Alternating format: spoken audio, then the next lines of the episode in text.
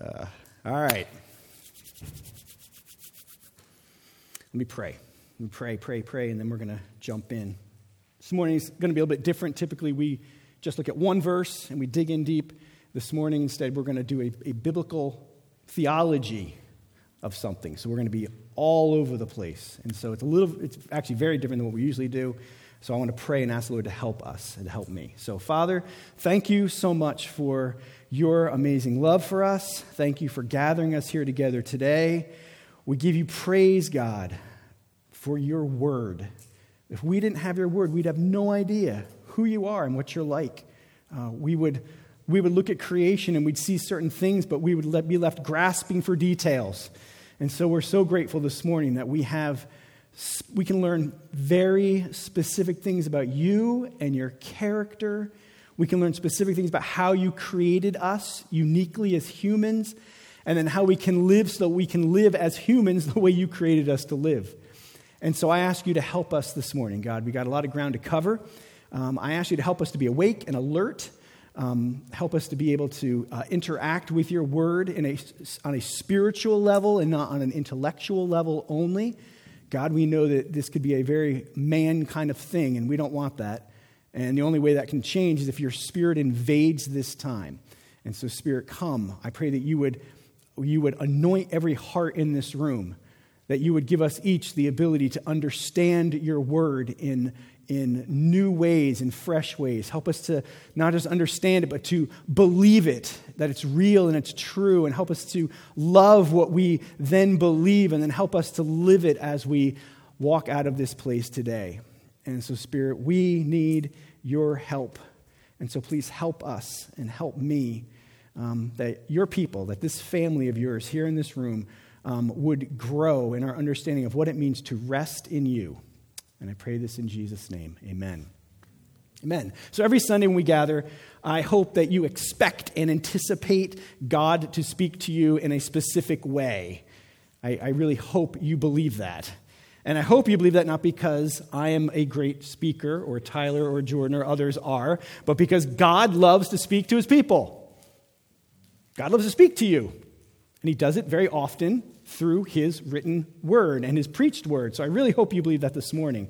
And I hope you know that even though I do most of the preaching here, I never think of a Sunday as a throwaway Sunday. Like, all right, we'll just get through this one and move on. But there's also Sundays that I feel there's just an extra dose of faith in my heart for the topic at hand that I believe could have a ripple effect that could, affect, that could impact our lives in major ways. For example, we talked about repentance a few weeks ago. I feel like that's a message I hope that we revisit over and over again because it's one that I think we should keep fresh in our hearts and our minds. Well, this morning is another one of those topics rest. And here's why I think it's one of those topics because I believe that there is a rest from God that perhaps many of us have yet to cash in on. I think there's a rest from God that many of us have yet to cash in on, and I'm praying that this morning we get to cash in on it. So going to start by asking a question. How many of you guys have ever done like an extensive study of any kind on rest or on Sabbath rest? Have you guys ever dug into that? Okay, so a couple people have. All right, the rest of you are in for a journey. I'm trying to think of analogies in my head, like, nah, I can't think of one. All right, let's go. so, Genesis, what'd you say? No, I was thinking of a journey like, like I get to take you like to the, to the Bahamas today. Like, that's what this rest is like. Like, this is like, and I've been exploring this for, for months and months now, and finally it fits in perfectly with what we're going to read, which I need to stop talking and read. So, Genesis 1, if you have your journals out, Here's what God's word says God's word says this Genesis 1 31, as we continue our trek through the New Testament, that chapter divide is in the wrong place. That's not inspired by God, so we're ignoring the big, the big number two, and we're going to go from verse 31 all the way through to 3 as one unit. And so here's what God's word says And God saw everything that he had made, and behold, it was very good. And there was evening and there was morning the sixth day. Thus the heavens and the earth were finished, and all the hosts of them. And on the seventh day, God finished his work that he had done, and he rested on the seventh day from all his work that he had done. So God blessed the seventh day and made it holy because on it God rested from all his work that he had done in creation. So this is the word of the Lord. Praise be to God. Yeah. So I want to draw a couple of observations from this little chunk of scripture here. And the first is this I want you to notice the order of events and how things repeat. Did you catch all the repeating that goes on in there? So you've got very good, we've got finished, you've got rest, you've got all the work that he had done. So there's repeated themes. But then there's these three that kind of surface that tie it together. And the first is this in verse 31, we see that God saw and beheld. So he sees his creation, if you're looking about it, he beholds his creation. There's two things. He sees it, he beholds it, and then he says, Oh, this is very good. So everything God beholds and sees, he declares good. And then, because it is so good, he realizes, I'm done. It's finished. So he goes from this is very good to the next verse where it says he realizes twice as he is it is finished. Thus, the heavens and earth were finished, he says in chapter 2, verse 1. And the seventh day, God finished his work. So it's so good that he realizes, I'm done. And then, after realizing that it's done, instead of him turning to another task to get some more things done, what does it say that he did? He rested. He rests. So God goes from seeing everything as very good, he becomes completely satisfied in his creation and what he did. So he knows he's finished, and so then God rests. Now, what I think is so unique about this is that God wants you to know that he rests. Many question the, why does it God rest? Why does he rest? Does he get tired? Why does God need to rest? Well, for me, the bigger question is why does God tell us that He rested? Why include that in the passage? Of all the things to so specifically and clearly tell us about Himself right out of the gate here, why does He want us to know that He is a God of rest? I mean, think about it. We're on the very beginning pages of God self disclosing from His Word all about Himself and His attributes, and front and center, He puts rest. When I think of God's attributes, I think of all powerful and all knowing, and there's explosions, and he's doing things. And what does God put front and center? Rest. It's really the first clear thing he tells us about himself just explicitly. He is a God who rests. And it seems that from the text that he wants us to know that he is still in a state of resting of some sort because all the other days end with this statement. And there was evening and there was morning. It says in verse 31, the sixth day. So after every day it says that, right? Day one, and there was morning and there was evening after the first day. Second day, he does it every day, but he doesn't do it on day seven. Do you see that? It's not there, which makes you think that God wants us to know that his state of rest is continuing. God is in a state of peace and a state of rest. So I take this and I can kind of come up with my own definition. I think it's the first slide I have for us, Jordan, on a definition of rest. I think rest, if we're, if we're following God, is seeing and beholding that God's very good work is finished. So, you want rest? To take the words from those three verses, four verses, and there is a good definition. You want rest? Well, then see and behold, believe, treasure that God's very good work is finished. That's where rest came from for God. You saw it all, it was done, it was complete. And so, what did God do? God rested. Now, let's just have a little fun for a moment because there are gospel implications here. I was going to save them for the end, but they're so obvious in this passage because Jesus, you think about when Jesus was on the cross, he was restless on the cross. And why was Jesus restless on the cross? So that he could purchase your rest. So Jesus is restless on the cross to purchase our rest. And when Jesus finished his very good work, what did he say? It is finished. When Jesus saw and beheld that his very good work was finished, he rested by sitting down on the throne in heaven. So there's gospel implications right out of the gate here of who God is and this idea that God is a God who is good. He does good things, and then he beholds his good things, and then he says they are finished and done. And that's exactly what happens with Jesus and the gospel. So that's the third one. The third one. Fourth one is this there's a reality from this passage, I think, that on the seventh day, when God rests, he sets into motion something that will impact the Old Testament, the New Testament, and us. This idea of God resting on the seventh day sets into motion something that has a massive impact on the Old Testament, the New Testament, and on our lives today. And that's what I want us to see. We're going to go through this worksheet of different scriptures, a journey through the Bible, a biblical theology of rest, so that we can see how this one verse, where God says he rests, spins into motion something that impacts the Old Testament, the New Testament, and us today. So the next time we see this word rest, and I got to do this so we're on the same page here, rest in the Old Testament Hebrew has two forms. There's two words for rest. One is the word Sabbath that we will see in the text, which just means to not work.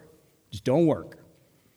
And then the other word has more to do with relaxing or dwelling or settling or just lying down. And so those two words are going to be used differently throughout the Old Testament.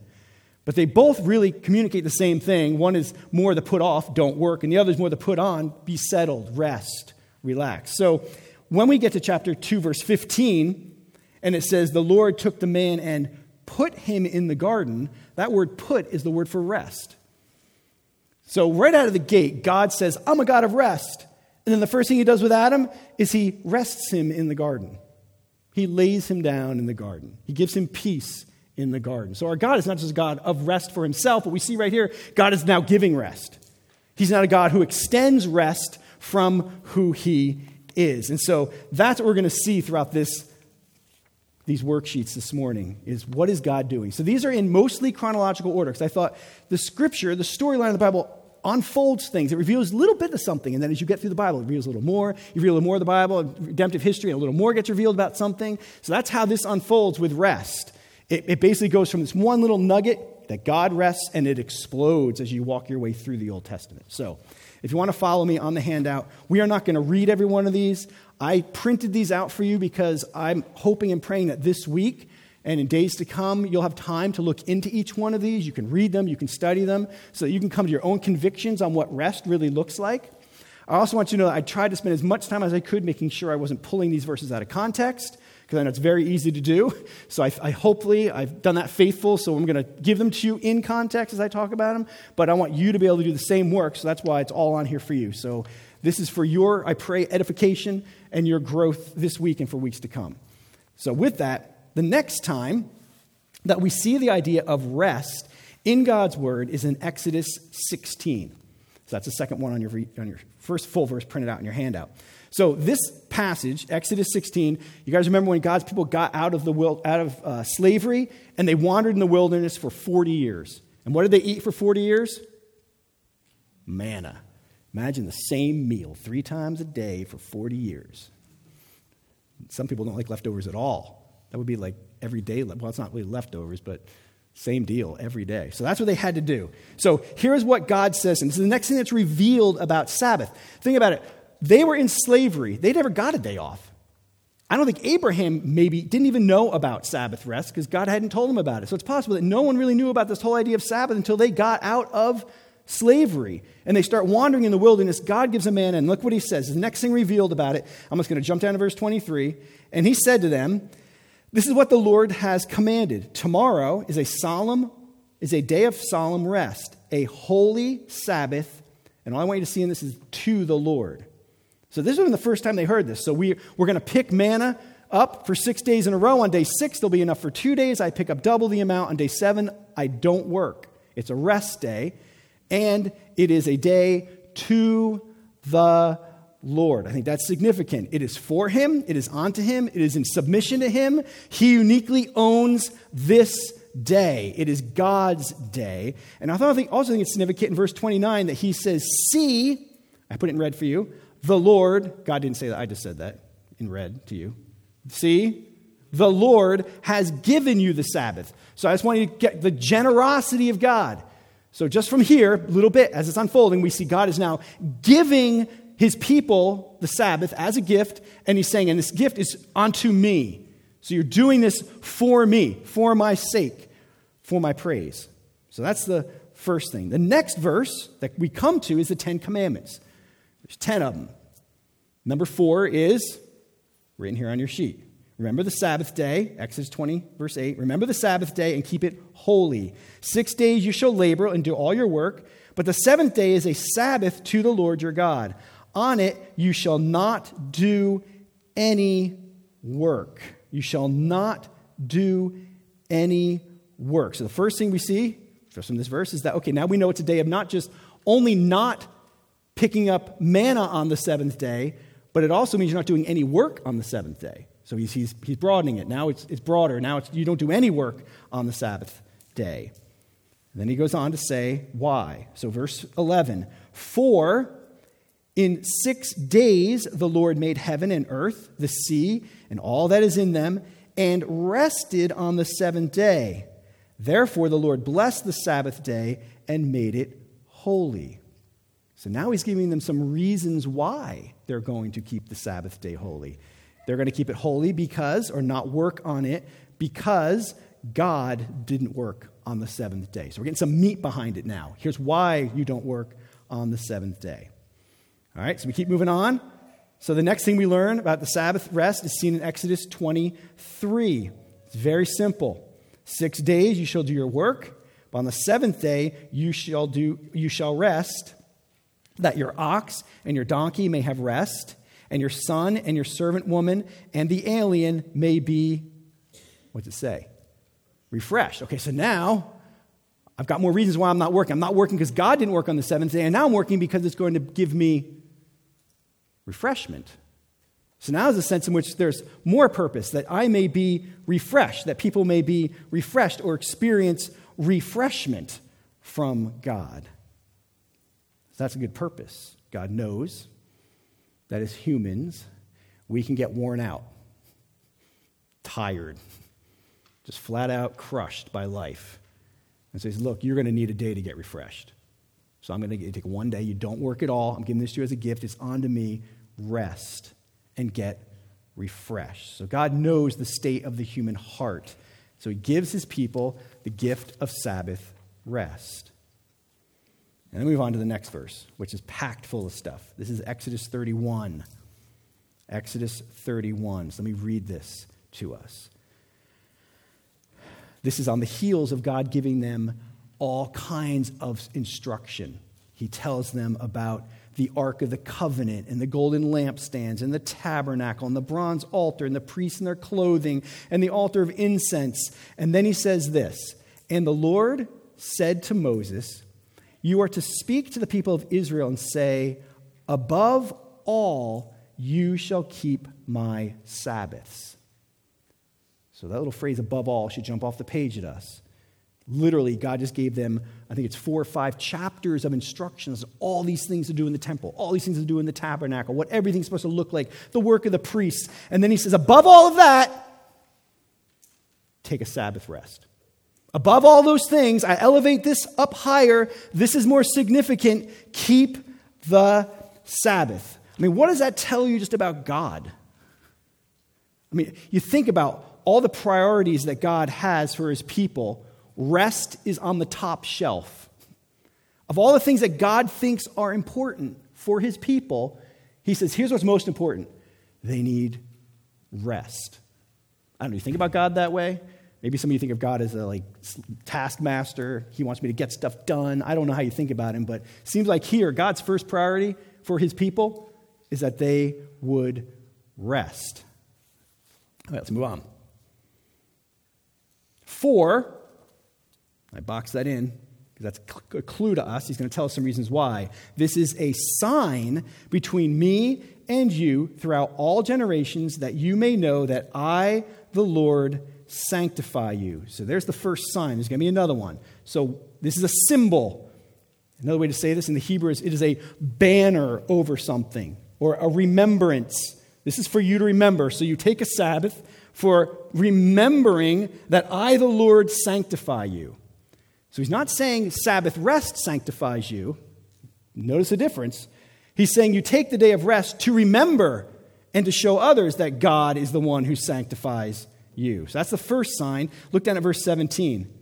He says, It is a sign, so he's giving us a second one here. It is a sign or a remembrance forever between me and the people of Israel that in six days the Lord made the heaven and the earth, and on the seventh day he rested and was refreshed. So God was refreshed. So there's two signs or two things to remember on the Sabbath, or two reasons you do the Sabbath. It's so that you'll remember that God is the one who sanctifies you, He's the one that changes you, He's the one that sets you apart. He's the one whose hand is on you. And the second is to you'll remember on that day that you're resting, that the Lord made the heavens and the earth, and then on the seventh day he rested and was refreshed.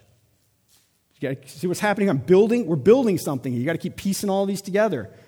These are reasons why God gave us Sabbath rest.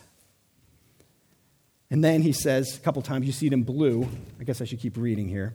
Let me pick up in verse 14. You shall keep the Sabbath because it is holy for you. Everyone who profanes it shall be put to death. Whoever does any work on it, that soul shall be cut off from among his people. Six days work, six days shall work be done, but the seventh day is a Sabbath of solemn rest, holy to the Lord. Whoever does any work on Sabbath day shall be put to death. God sees this as pretty serious, doesn't he? I mean, how many of you guys have a, have a boss or a teacher who says, if you do extra work, you're going to die? That's not our culture, right? God is saying, if you do extra work, it's going to kill you. If, if you don't take it off, you'll, you'll die in the end. In fact, it's one of the very few places where we see God actually encouraging some sort of capital punishment for a rule of His being broken. That's how important rest is to God for His people. Now, I want to jump ahead to Deuteronomy 5, next one on your sheet, where we see that Sabbath rest is meant to remind us of one more thing. Let's just go down to verse 15. He says this, Deuteronomy 5 You shall remember, this is his reason for them giving them Sabbath rest. You shall remember that you were a slave in the land of Egypt. And the Lord your God brought you out from there with a mighty hand and an outstretched arm. Therefore, because you need to remember, the Lord your God commanded you to keep the Sabbath day. So, Sabbath now is a day set aside for God's people to remember that they were slaves and that God brought them out with his mighty and outstretched hand. So there's three things we're remembering now, or God's people are remembering on the Sabbath. God sanctifies. God created everything and then rested. God brought us out of slavery with his mighty hand and with his outstretched arm.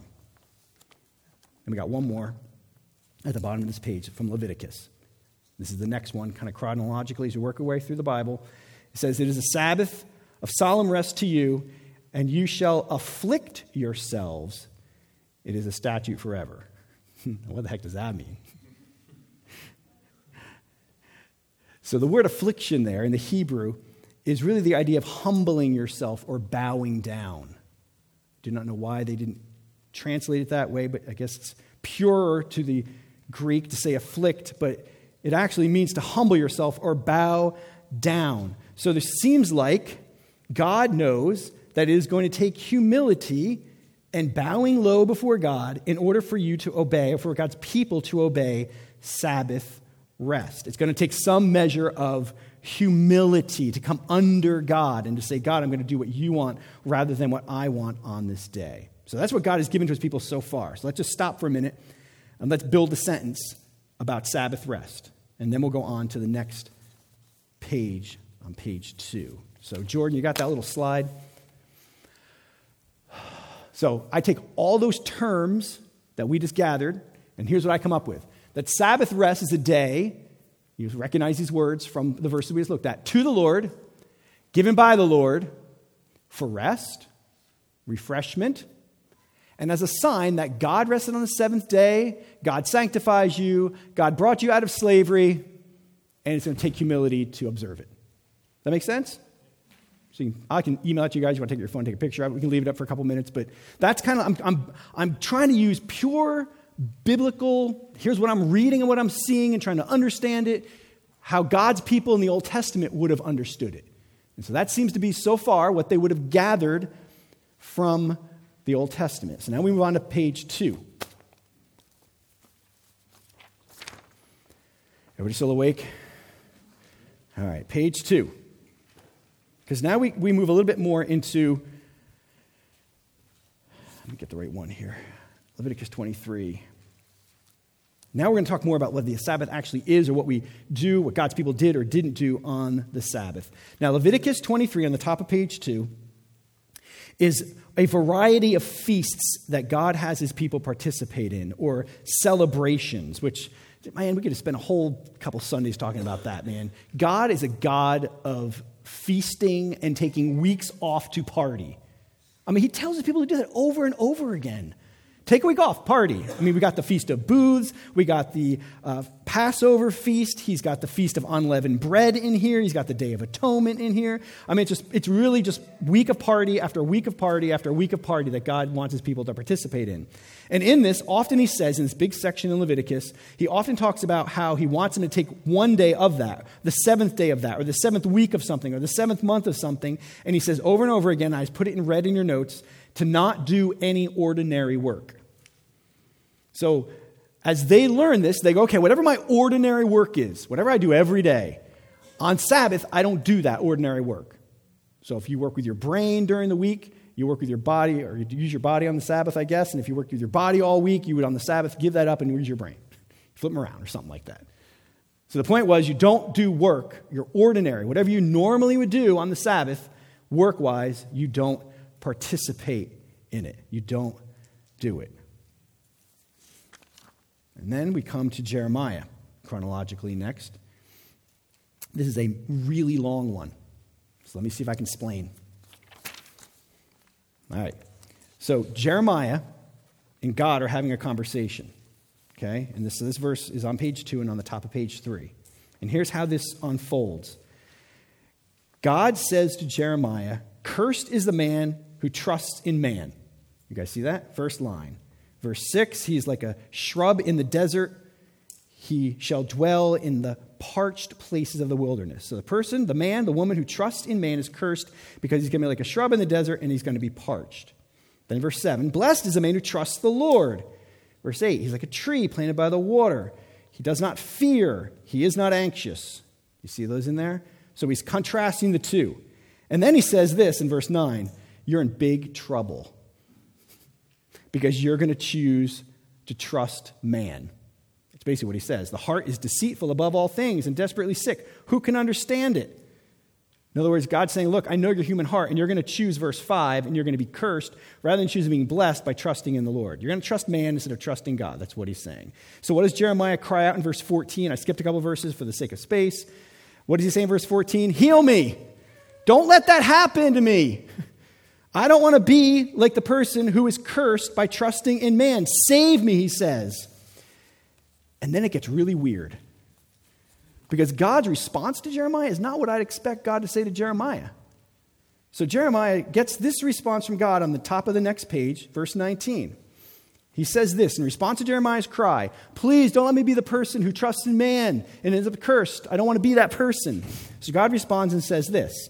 Let's just jump to verse 20 and say, Hear the word of the Lord, you kings of Judah and all Judah, and all the inhabitants of Jerusalem who enter by the gates. Thus says the Lord, Take care for the sake of your lives.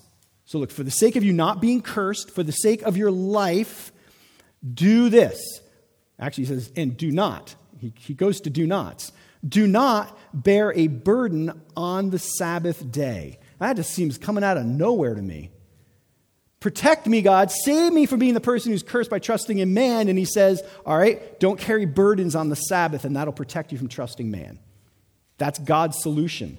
Don't carry a burden. So he says this, you guys can see it. He says it five times in here. Do not carry a burden. Do not bring a burden. Do not carry a burden. So it seems that here, God has a purpose for the seventh day to be a day where whatever burden you're carrying, physical, mental, emotional, spiritual, on this day, set it aside. Now, I don't think God's saying that's easy to do, but I think God is saying that is what we should want to do. Put your burdens aside on the Sabbath. You carry burdens all week long. All week long. Busy schedules, running around, lots of things to get done, six days of busyness. So on day seven, move them away, put them away, don't carry them, set them aside. So I put that verse together with the last one we just looked at, and I conclude that day seven is not for ordinary work, and it's not for carrying burdens, whatever your burdens are. So there's the Old Testament. Those are kind of the, the highlight. There's more, those are the highlights of the Old Testament. And so from this, I conclude that Sabbath rest is, drum roll please,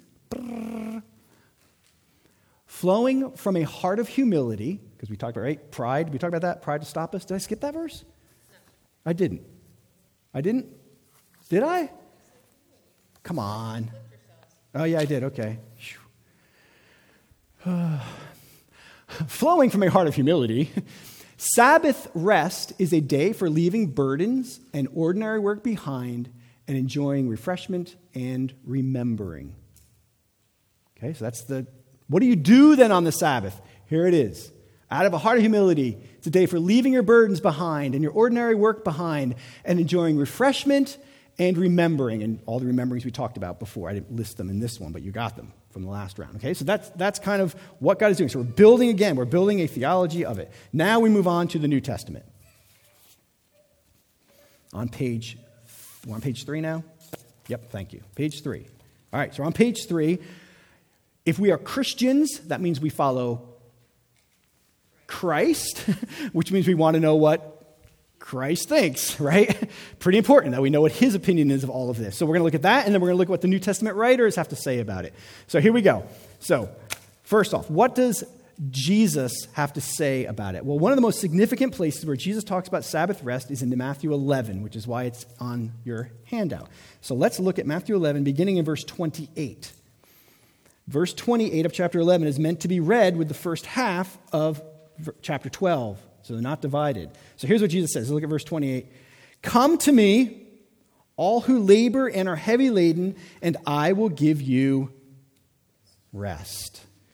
Take my yoke upon you and learn from me, for I am gentle and lowly in heart, and you will find rest for your souls. Doesn't just saying that feel good? Sometimes just saying that. Jesus gives rest for my soul. Just, ah. For my yoke is easy and my burden is light. At that time, and Matthew is, is putting these two things strategically back to back. At, the, at that time, Jesus went through the grain fields on the Sabbath. So Jesus is talking about rest, and now all of a sudden we find him doing stuff on the Sabbath. So let's find out what he does and what he says about it. Grain fields on the Sabbath. His disciples were hungry and began to pluck heads of grain to eat. And when the Pharisees saw it, they said to him, Look, your disciples are doing what is not lawful to do on the Sabbath. And he said to them, Have you not read what David did when he was hungry, and those who were with him, how he entered the house of God and ate the bread of presence, which was not lawful for him to eat, nor for those who were with him, but only for the priests? Or have you not read in the law how on the Sabbath the priests in the temple profane the Sabbath and are guiltless? Right? Because the priests have to work on the Sabbath, kind of like pastors. Work on the Sabbath. So this, or Saturday, sorry, wrong day, but they're working, right? He, he's working, and so he's profaning, he's doing what he's not supposed to do, but he's allowed to because that's lawful. That's what Jesus is saying to him. I tell you, something greater than the temple is here. And who's Jesus talking about? Himself. Yeah. Something greater is here. Love that. Something greater is here.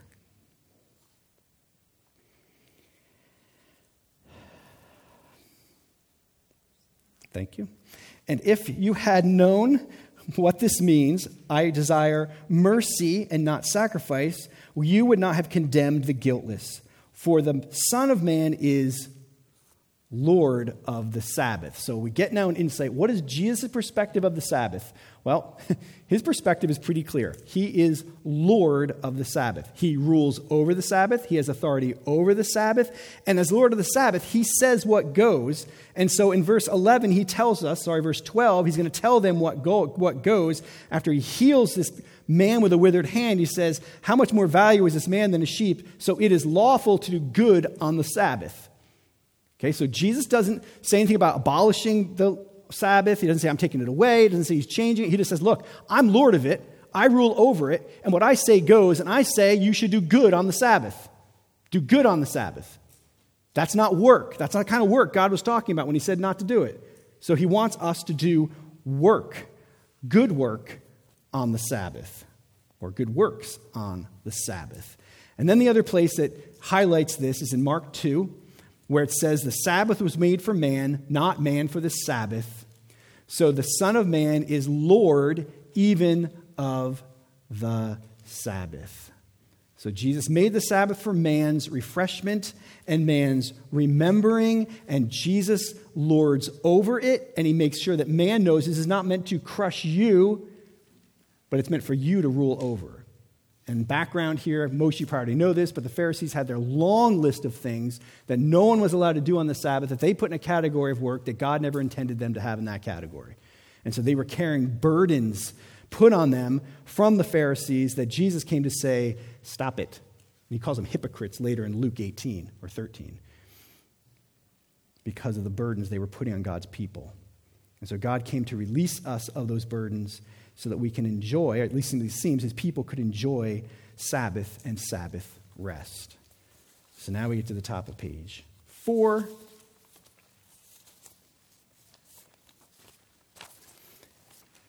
And we get to the only two places in New Testament where I find Sabbath mentioned. So here we go. Colossians. You guys remember this? We studied this, right? So we remember Colossians. So here's what it says. Therefore, and the therefore refers back to the fact that we are made alive with Christ. All of our trespasses have been forgiven. The record of debt has been canceled. Because of all that, he says, Therefore, let no one pass judgment on you. Don't let anybody judge you in questions of food, drink, or with regard to festivals or new moon or, there's our word, Sabbath. So don't let anybody judge you. Now, I don't know whether he's talking there about judging which day you participate in the Sabbath, whether he's saying how you do the Sabbath, but the bottom line is you shouldn't be looking at what other people are doing and then deciding whether or not it's right. That's not the category God has for his, people. And then he says, interesting enough, these are a shadow of the things to come but the substance belongs to Christ. So, Sabbath here is a shadow of something to come.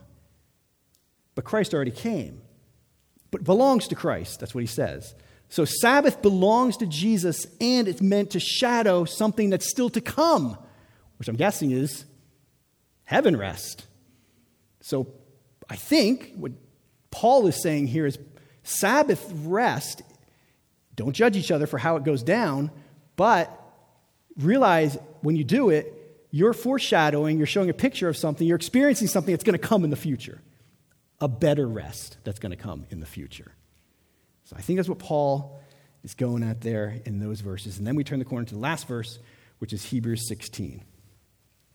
I'm sorry, Hebrews 3, verse 16.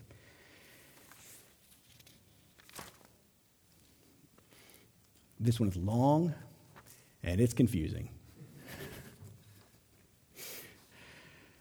It's confusing because I wouldn't even go to this verse except if you can look down where I bolded in verse 4, where it says, And God rested on the seventh day from all his work. So he's going back to creation. And then look at verse 8 at the bottom. It talks about there remains a Sabbath rest.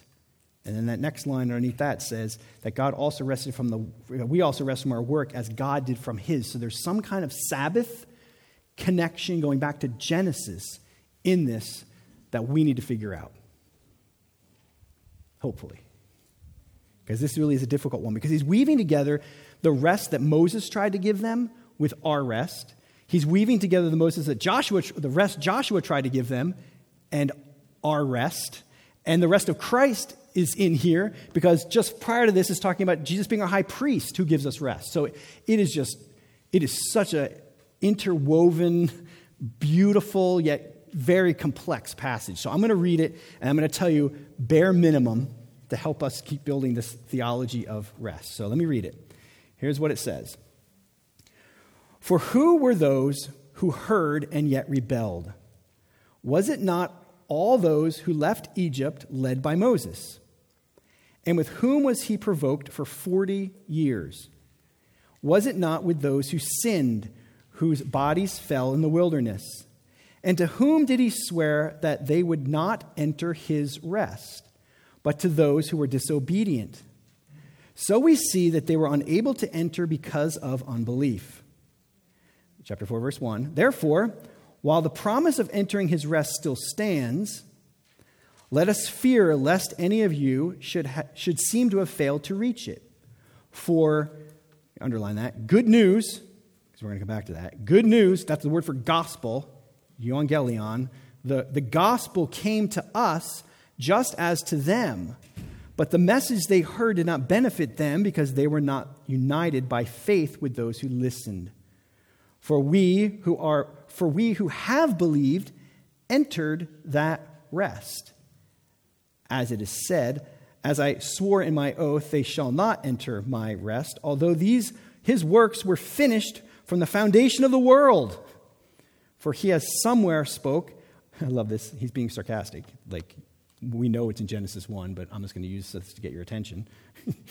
somewhere out there it's written that the seventh day, in this way, God rested on the seventh day from all his works. And again, in the passage, he said, They shall not enter my rest. Since, therefore, it remains for some to enter it, and those who formerly received the good news failed to enter because of disobedience, again he apportions a certain day today, saying through David so long ago, in the words already quoted, Today, if you hear his voice, do not harden your hearts. For if Joshua had given them rest, God would not have spoken of another day later on. So then, there remains a Sabbath rest for the people of God. For whoever has entered God's rest has also rested from his works as God did from his. Let us therefore strive to enter that rest, so that no one may fall by the same sort of disobedience. So, what do we do with this?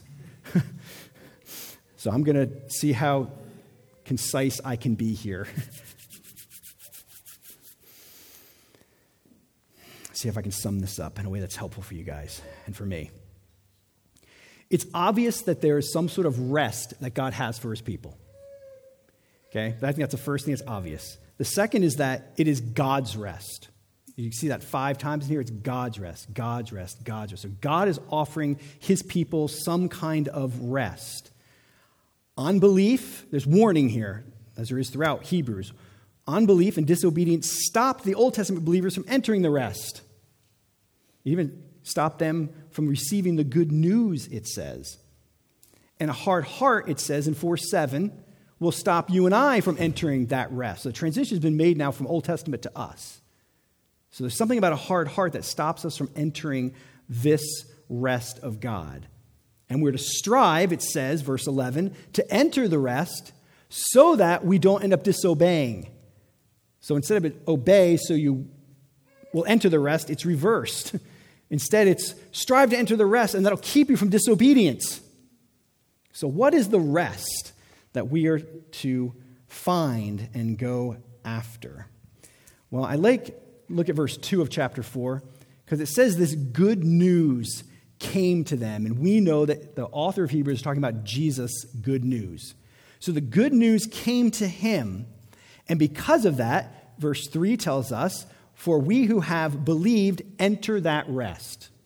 Okay, so Christian this morning, you have rest in your soul and in your life because of Christ.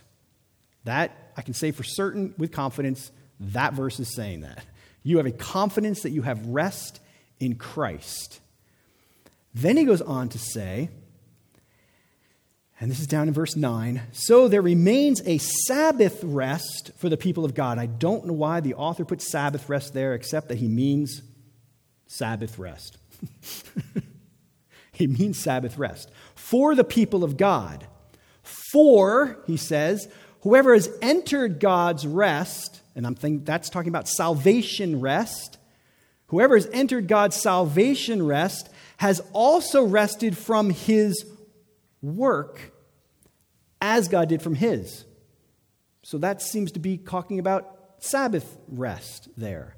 So the two here are blended. And I, I encourage you guys to study this more this week. They're blended as if somehow, if you've understood what, what resting Christ is, it's linked to your Sabbath rest. It plays a part in your Sabbath rest. If you get the one, you're going to somehow do the other. They're, they go somehow hand in hand. That's what it seems like the author there is saying. And so, with all of that, we come to the end of our New Testament as far as it goes with speaking to us about Sabbath rest. Whew. Unless there's verses I missed, which I hope I didn't. So, what do we do with this? Any of you guys know people who are Sabbatarians? A Sabbatarian, I have a friend who's a Sabbatarian. He literally, he, he says on Sunday, not Saturday. I mean, it's like you don't do anything. And it's almost legalistic. That's his deal, not mine, but it's very like, woo. And then I know people who are like, oh, it's Old Testament, forget it. Move on. Do whatever I want on Sunday. Just look at it every day week, doesn't matter. And so I'm not trying to find a balance because I hate that word. Because I don't think God wants us to like, let's find a balance. No, we want to know what God says, right? So here's how I am wrestling with this as to what I think God is saying to us about this day, about this one day a week. As I think, as I think God would communicate this. Let me get you into my head a little bit and how this unrolls. I don't see anything in the New Testament, from what we just studied, that overturns Sabbath rest any more than I see anything in the New Testament that overturns the other nine commandments. You get that? So we all agree we should not lie, we shouldn't murder, we shouldn't commit adultery. If I went through all nine of those, you would go, yep, they still apply today. What about number four? Hmm. Something strange there for me. That's always tripped me up. Like, why? And, and Jesus never overturns it. He never says, don't do it. But it is different, is it not, in the New Testament? Because now I'm not obeying the Ten Commandments to earn anything from God. I'm doing the Ten Commandments because I've already got everything I need from God. So it's flipped in the order of how things go down. In fact, even in the Old Testament, it is because God rescues his people from slavery and then he gives them the Ten Commandments. He doesn't say, here's the Ten Commandments and then maybe I'll deliver you from slavery. right? So it's the same kind of thing, I think. I think our heart attitude towards this fourth commandment, our heart attitude, heart attitude, not law, our heart attitude towards the fourth day should be the same as our heart attitude for the other nine commandments. Okay? Number two, since the reason for Sabbath rest is anchored in God resting before the fall of man, which is very clear that God rested before the fall of man, and that, our, that rest is linked to that, it appears that Jesus' saving work does not reverse the truth of Sabbath rest. Right? Because Jesus comes to reverse things. Things that are wrong in the Old Testament, he comes to flip them around and to cleanse us of those. But because this is anchored before the fall, Jesus' saving work doesn't need to reverse it. And nowhere does it say that it does. Nowhere does Jesus say that he does flip it around. Number three, the purposes for the Sabbath rest in the Old Testament, I still love them. They're so relevant to me. I mean, think about the list that we put on the board. It is for rest. Do I need that? Yep. Refreshment? Yep. Do I need to be reminded that God created the earth and rested on the seventh day? Yep. Do I need to be reminded that God's the one who sanctifies me? Yep. Do I need to remember that God brought me out of slavery to sin? Yep. Do I need a day where I can leave my ordinary work and my burdens behind? Yep and yep. So there's nothing that I go, oh, well, that, it says sacrificing calves to a, you know, it doesn't say that. It doesn't say anything. There's no, the law there is, is not telling me to do anything. There's nothing in Sabbath in the Old Testament where I go, oh, I don't need to do that anymore. No, they're all relevant to me. So I conclude to some degree that God's heart in wanting us to enjoy rest like he enjoys rest, and he enjoyed rest by working six days and resting one day, really hasn't changed. The principle hasn't changed. I'm still human, just like all the people in the Old Testament that were given this day of rest so they could remain human. So, it seems right and good, if I'm understanding my Bible correctly, for people to set one in seven days aside to do the following. To leave ordinary work and life behind, do our best to forget about our burdens, embrace that God sanctifies us, celebrate we're no longer slaves, enjoy the glory of imaging God by resting like He does, to do good things, to do things that bring refreshment, and to recognize that you're a human who is still prone to fight against God's gracious gift of taking a day off, which is mind blowing. Take a day off and relax. No. Eat your ice cream. No. Now, make sure when I'm saying all this, I, I want to say this because I, I, did read this several places, and I think it is helpful to remember this is not law, this is not law, this is not law. And certainly there will be times in our lives, and there may be extended seasons of time where it's just not possible. God understands. For whatever reason, because of work, because of family life, because of whatever it is, there's going to be seasons where it is you just got to work. You got to. Taking that one day off is not going to happen, and God understands that. But this is a big principle it's, it's the way God created you to rest, one in seven, to get refreshed. So let me suggest some things to us. And these are just suggestions. I want it to be healthy for us to go home, take out a pad and a pen, and write down all the things that you consider ordinary work. What are all the things that are ordinary work for you? Things that you do over and over again? Running the errands, your busy schedule, whatever it is, write them all down. Then write down all the things that burden you. What are the things you carry on your heart week in and week out that weigh you down, that are heavy on your soul? And write them down. And then, three, write down things that refresh you. Right? The point is refreshment. What are things that refresh you? Write them down. Here are things that refresh me. And then write down good things you like to do. Not your work, but good things. Good things for others, just good, that's a word that Jesus uses. It's good to do good things. So, what are the good things that you believe God would want you to do? And then to strategize and to figure out a way to take one day a week to do this, to say no to ordinary things, to say no to those ordinary things. So, I really hesitate to share examples. And the examples change from my life now than it was 10 years ago, than it was 20 years. It changes. And I think that's part of why we aren't going to be rules with each other if you, if you embrace what I think this is saying. But there are things that, as a family, we had to do in order to, to, to embrace the reality that we would never get a day off if we didn't say no to certain things. Certain things had to say no to. So our kids know there would be no sports on Sunday. They could play six days. On Sunday, ain't to happen. We tried not to go shopping on Sundays. Um, there was a list of other things. We just said, we're to try not to do these things. We're to put them aside. These are the things that busy us during the week. We're not to do them on Sunday. Then we made a list of things that burdened us. I, I am burdened by decision making. So all decisions were made on Saturday. And if the kids came to me with, hey, Dad, can we? I'd say, I have no idea. not even going to hear what you're saying because it's, it's Sunday. And I don't want to make any decisions on Sunday so I'm not doing it. You ask me tomorrow, and then we'll plan for the next Sunday.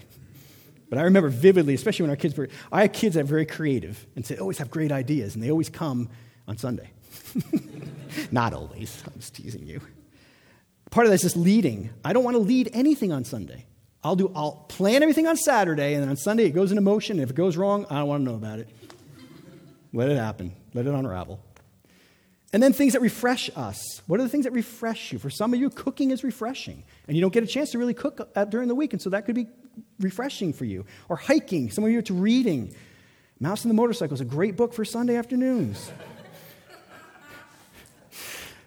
Music. I don't know what it is for you, but what refreshes you? And I recognize, and then, and then add good things. What are the good things? What are the good things you can do? And, and, and mix those in with all of it. And, and maybe one day off looks heavier in one of these categories than the other. And I realize that when you add different kids into this, that what they find refreshing, what you find refreshing, going to be different. It's going to take juggling and figuring out. But I think this is good. And I think it's especially good when we do it remembering. So it's not mindless. We don't just sit and watch television all day. But part of the day is spent remembering God rested. God rested. So you are imaging God when you rest. You are acting like Him. To sit there and realize God sanctifies me, God sanctifies me, God sanctifies me, God sanctifies me. God rescued me from slavery. God rescued me. I am a rescued human being by the grace of God, and He sanctifies me. And the only way I think we're going to experience rest is when we look at all that God has done and declare that it is very good. So take some time to look, look around and say, God is so good. He's good. He's good.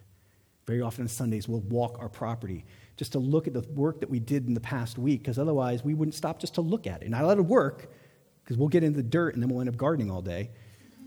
But just look. Look at the flowers. Look at the, look at the plants that are growing. Look at the vegetables. Look at this. God is good. Look at all the goodness that's around us from God. It's the day just to enjoy God's goodness. So, I think the key way we experience rest is when we stop, think about everything about who Jesus is, all of his goodness, what he's done for us, how he's rescued us, and get refreshed in him. And I don't know whether I should say amen or not. Amen? I know people land in a lot of different places with all of this, and so I want to be very, I'm very hesitant this morning because I do not in any way want to lay down a law, but I do want us to see the goodness of God and that He knows we get tired and worn out and whooped because we push ourselves sometimes way too hard and we carry burdens week in and week out, and you need refreshment. God's heart is for you to get refreshed. And so I pray that some nugget of this you can understand, you believe, you love, and you can live this week. So we're going to have conversations, I'm sure, in our groups of three about this.